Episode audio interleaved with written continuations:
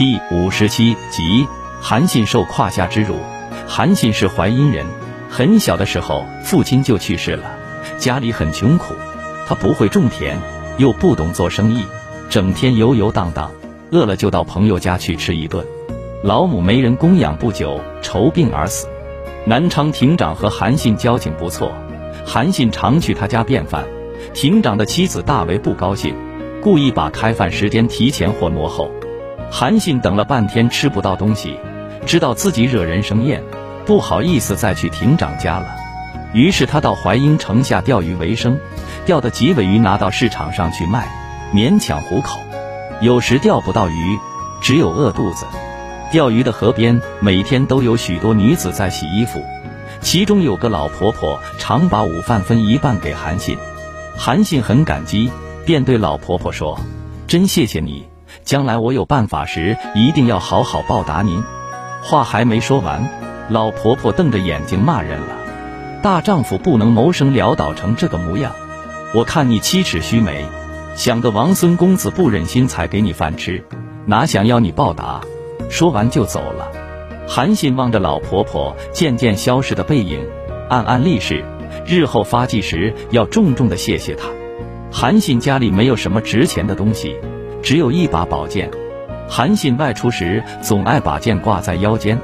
有一天他在街上闲逛，碰到一个小流氓，叉着腰当面侮辱韩信说：“小子，我看你老挂着一把宝剑干什么的？瞧你块头蛮大的，胆子怎么像老鼠？”街上的人都围拢过来看热闹。小流氓更猖狂了，他接着又挖苦韩信：“你如果有种，不妨拔出剑来和我一拼。”不然的话，西西就得从老子裤裆下爬过去。说着，便撑开两腿，用手指一指胯下。韩信盯着他看了好好一会儿，便一语不发地趴在地上，从流氓的裤裆下爬了过去。旁观的人笑得眼泪都流出来了。韩信站起来，沉默地离开了闹市以后，他投在项羽麾下，但项羽不重视，他又转在刘邦旗下，依旧只做个连熬的小官。有一回，韩信和同事们酒后发牢骚，被刘邦知道了，以为这些人想造反，把他们抓来后就准备砍掉，一连砍了十三个人的脑袋。轮到韩信时，他大喊：“汉王不是想得到天下吗？为什么又要杀死壮士？”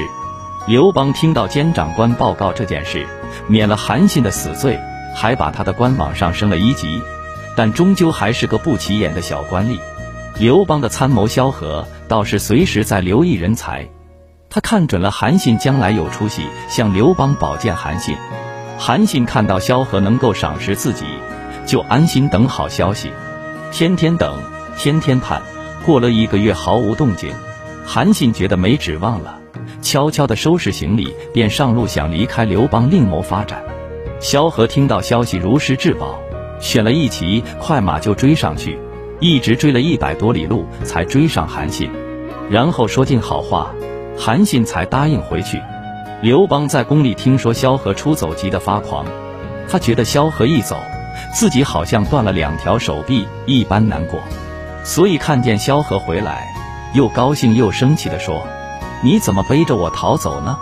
萧何回答道：“我哪里是逃走，我是去追逃走的人，哪当大刘邦问明白是怎么一回事。”也就答应任命韩信为大将，并且造一大坛，选一个黄道吉日，隆重举行拜将典礼。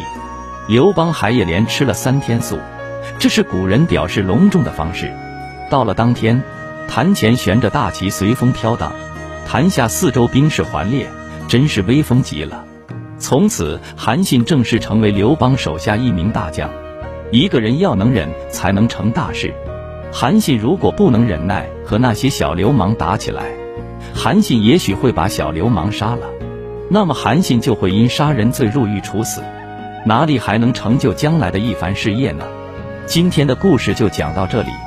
如果你喜欢这个故事，可以点击关注史书故事荟萃。感谢各位听友的聆听，请听下集更精彩。